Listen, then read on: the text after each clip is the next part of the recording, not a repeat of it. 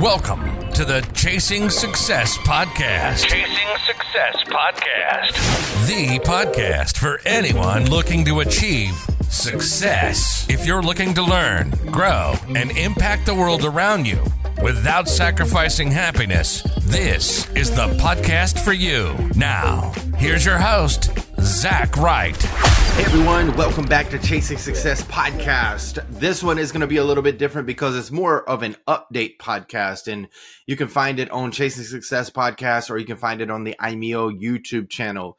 So, if you do not follow me on my social channels, then you are not aware of what's been going on in the background, and that's what I want to talk about. In the last video or last podcast episode, I alluded to what I've been working on and what might happen to this podcast channel. So today I'm just going to keep it short and I'm going to give you a brief update on what's happening. So last week and the week before last, I believe, I posted a an Instagram post and then I posted it on uh, LinkedIn as well. But that post was talking about how IMEO is going to be decommissioned in the near future, but it's for good reason. And the reason is the part that I alluded to on the last episode is that I am going 100% all in on building my own software. Now, this software is going to help 100% remote organizations, remote workforce, and hybrid companies. So if you're interested in that, stay tuned on this journey because what you'll be seeing as part of this update and in the future of this podcast is some things that are shifting, right? So season one was completed last year. We're on season two right now. It's been a little bit different, right? But what we will be doing is focusing more on the future of work. So rather than individual, there, there might be some of these sprinkled in and out rather than individual episodes where it's talking about career life and all that kind of stuff. What we're going to be talking about is the future of work. And more specifically, whenever I say the future of work, I'm talking about how can we improve work to make it more flexible, inclusive, and more fulfilling? Because whenever we created IMEO, it stood for improving management, employees, and organizations. We're not necessarily going away from that vision per se, we're just doing it in a different manner, right? So the technology and the software that I'm working on building is going to provide a way to create a better workforce, to create a better work culture, and to create culture in a remote environment. So, like I said, stay tuned on that. I don't want to go too far into detail right now, but eventually and soon I'll be launching the company. So you'll know the name of the company. You'll understand the details of the products or the modules that are included, right? And then some of this podcast will be the the software updates specific because what I'm going to be doing is it's going to take a few months to build this MVP or minimum viable product, the first version of the software. And so what I want to do is build in public and I want to be able to create a community who believes in the future of work. And just to dive in more on that future of work concept or phrase, because it is broad, it can mean anything. What I'm specifically talking about is being in the traditional office setting, working five days a week, nine to five, commuting to work, and going away from what we were all able to do if you have a knowledge working job I have to put that in there because not all jobs can be remote, right? But what we've been doing over the pandemic is working remotely. And now all of a sudden, since COVID is no longer an emergency, we don't have the pandemic going on anymore. The, uh, the, I call them old school thinkers are telling their employees that they have to go back into the office. And what we see is that there is a lot of pushback from employees. Now, they're not uh, pushing back that we don't want to ever come back to the office, but what they are pushing back on is that they want the flex flexibility that remote work gives them. So a lot of companies are compromising, I would say, and that's a lenient word because I feel like they're not necessarily compromising. It's that the employees are putting them in a chokehold, rightfully so, because I agree with this, and telling them, no, we're not going back to the old ways of working. Whenever I worked from home, I didn't have to commute. I had less stress. I had more flexibility. I was able to see my family more. Now you're asking me to go back whenever I prove that I can work remotely, right? And so those are the types of things that we're going to be talking about. And for example, um, I can't remember if it was on this podcast or if it was on a YouTube video or just a video that I put out there on Instagram. But I remember Jamie Dimon, CEO of JP Morgan Chase, saying that you cannot be productive outside of the office. And my issue with that is I think that whenever people say and, and just for just foreshadowing. I like Jamie Dimon. I think he's a great CEO and he's been able to do amazing things. Obviously, right? He's he, he's something that I aspire to be down the road. But I will say I do think that a lot of these CEOs whenever they're talking about bringing people back into the office, they have they don't have the best interests of the employees at heart, right? In my mind, they want people to be back in the office so they can control them, so they can monitor them. Because what's scarier to a CEO than having somebody work from home, being able to do the laundry, being able to watch a video or TV, or being able to spend time with their family instead of being 100% focused at work in an office, right? I say that sarcastically, but that is scary to them because that's what they've known. And now on the other side is whenever we talk about remote work, a lot of talk, a lot of people talk about that personal connection can't be truly uh, in- imitated compared to physical interaction. And I'm a case study on this. My founding advisor, who used to be my manager at Kumu, the last company that I worked for, we started working together in February, started having interviews in January, but started working together in February of 2021. And we did not see each other in person until eight, nine, ten months later. And that never stopped us from forming a true friendship, a true manager employee uh, relationship, a true trusting relationship, right? And the reason is, is it's not about the physical touch. It's about the intentionality. So if you're saying that like these people have to be in the office, I want you to ask yourself, do you really think that? Have you taken the time to think about what you're saying? And do you truly believe that? Because I think if these people the CEOs who are trying to bring people back in the office, the managers who are trying to bring people back in the office where they know that they can work 100% remotely or they can set up a more flexible environment with hybrid. If they truly think about that question, what is the reason I want my employees back in the office? The truth is is one, well, it's it's what I grew up doing. So I had to be in the office. I want them to be in the office. And I don't think that they're going to be as productive at home when the truth is the st- statistics don't add up to what they're saying. Right?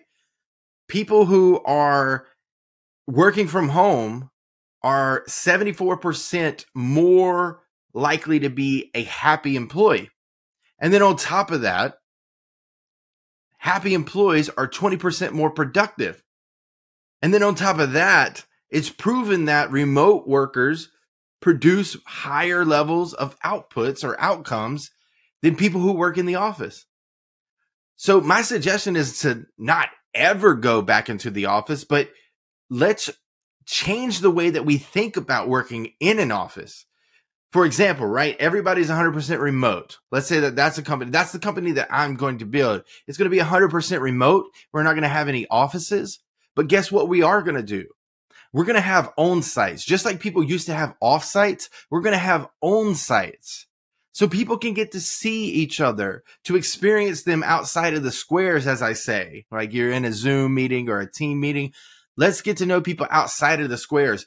And whenever you're the, the great thing about this is when people are at home, they're working, they're working, they're working, they're building these relationships, they're fostering these relationships in an intentional way. Because if you work remotely, you can't just let things happen. You have to be intentional about it, right? And we're building a software that helps co- companies do that easier. But the other thing is, is whenever you meet in person, now you don't you can spend a little bit of time on business you know have that specific thing that you guys want to do that you maybe couldn't do as a remote organization but then spend the majority of the time building culture understanding who your coworkers are and what you'll see is that goes such a long way simon sinek i know look i respect these people that i talk about but simon sinek was on a podcast before and he was saying that you cannot recreate a physical relationship virtually through these video conferencing tools. But again, I'm a use case. That's that's I don't think that's true. But he did bring up a good point because he said whenever people were asked to go remote, when the pandemic happened, a lot of these people or coworkers already knew each other from the office. So they were able to build that culture or they would, they were able to build that trusting relationship. But again, I'm going to debunk that because I'm a, I'm a spitting image of that. Not only my manager have I been able to build a trusting relationship with, or my ex manager, my founding advisor now, but I've also have a handful of people that I stay in contact with, even though that we're no longer working at Kumu after it got acquired, right? So these myths, these misconceptions, these people who are talking without statistics are giving people the wrong information. And so that's what we're going to be talking about in this podcast from now on, right? We're going to be talking about how can we build the future of work? And what I want to do is create a community around this. So if you're interested in, in joining the community, leave a comment if you're watching this on YouTube or send me an email, zwright at imeoconsulting.com, right? So send me an email and say, Hey, I want to be a part of the future of work community that you're building. Right. And another way to do that is to stay up to date with this podcast and our YouTube channel. So follow us, share it with people, and let's start to build a better working world, right? That's what we want to do. We want to get away from the constraints and limitations of a physical office. We want to make the lives of other people who are working better by having a flexible, inclusive, and fulfilling way to work. And what we see is that that's remote or it's hybrid or it's just that flexibility and autonomy.